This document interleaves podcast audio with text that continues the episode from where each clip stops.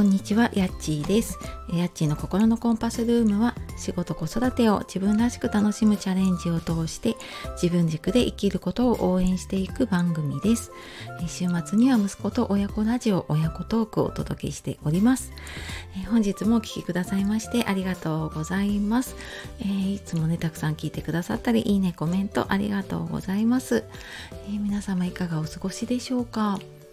え今日6月15日は、まあ、これ全然皆さんに関係ないと思うんですけど私の住んでいる千葉県の千葉県民の日ということで、えー、子供はね学校へ休みになっております。はい、というわけで今日は早朝に、はい、収録をしているところです。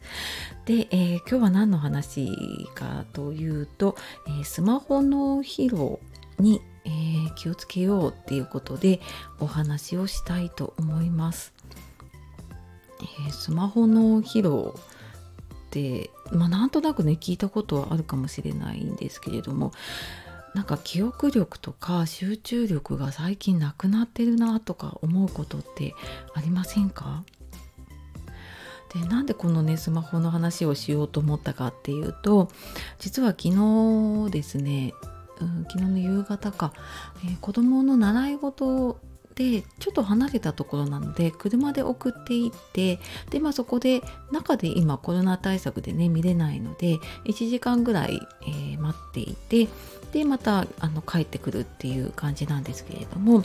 えー、いつも1時間ぐらいなのでねまた家戻って行ってっていうと、うん、ちょっと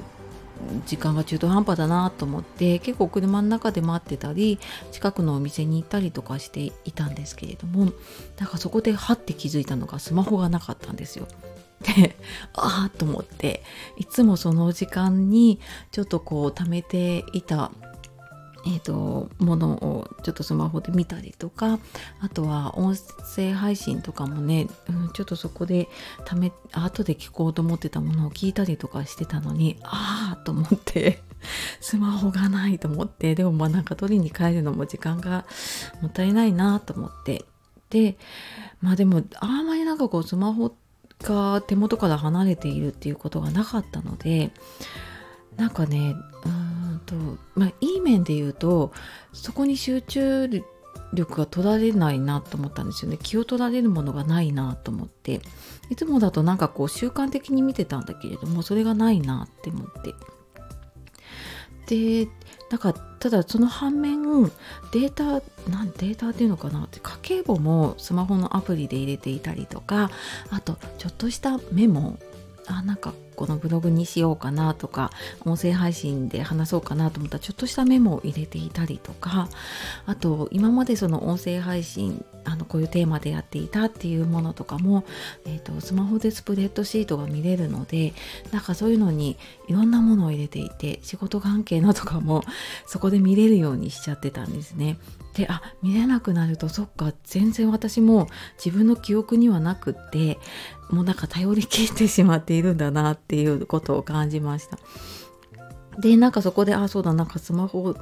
あ確かになんか頭疲れてるなってちょっと感じてねでスマホの脳疲労って何かっていうと、まあ、スマホを使いすぎて、まあ、やっぱインプットがね多くなりすぎちゃって情報処理の機能が落ちちゃうよって言われてるんですよね。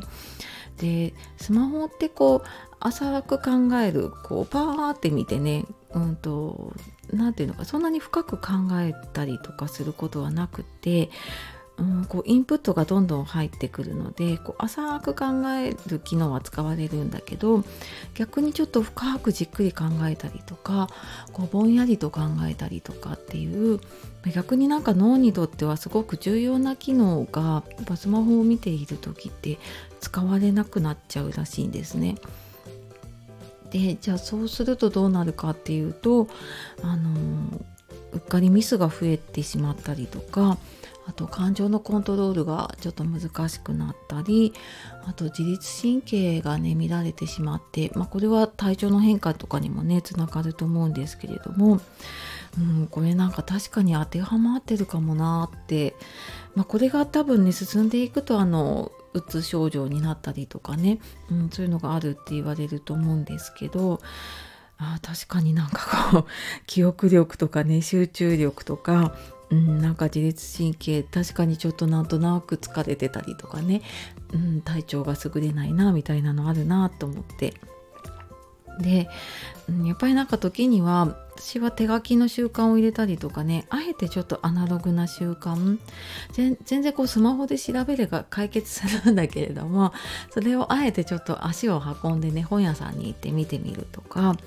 あとはもうあえてぼーっとする時間を取るとかこういうのってうんなんか一見時間の無駄に見えるんだけどなんか逆にすごくあの大切な時間を取り戻すことにつながるのかなって思いました。であとやっぱりあの私もやっちゃってるなと思ったのがあのながらスマホっていうのかなご飯食べながら一人の時にねご飯食べながらとか、まあ、お風呂入りながらはないんだけれどもまあでも脱衣所まで持って行ってたりとかあとはトイレとかね寝室とかその本来ね あのやるべきこと以外のことスマホでやってしまっているとやっぱりねマルチタスクになってしまって脳が疲れちゃうとも言われているのでうんなんか気をつけなきゃなって昨日のこの スマホをね忘れた反省から忘れてよかったのかもしれないけどね。うんあの ちょっとスマホと意識的に離れる時間、まデジタルデトックスかな、うん、ちょっとやっぱり時々えっ、ー、と物理的にねちょっと離れたところに置くっていうのも大事だなと思いました。はいというわけで、えー、今日はスマホの疲労に気をつけようっていうお話をしてきました、えー、今日も最後まで聞いてくださいましてありがとうございました。では素敵な一日をお過ごしください。さようならまたね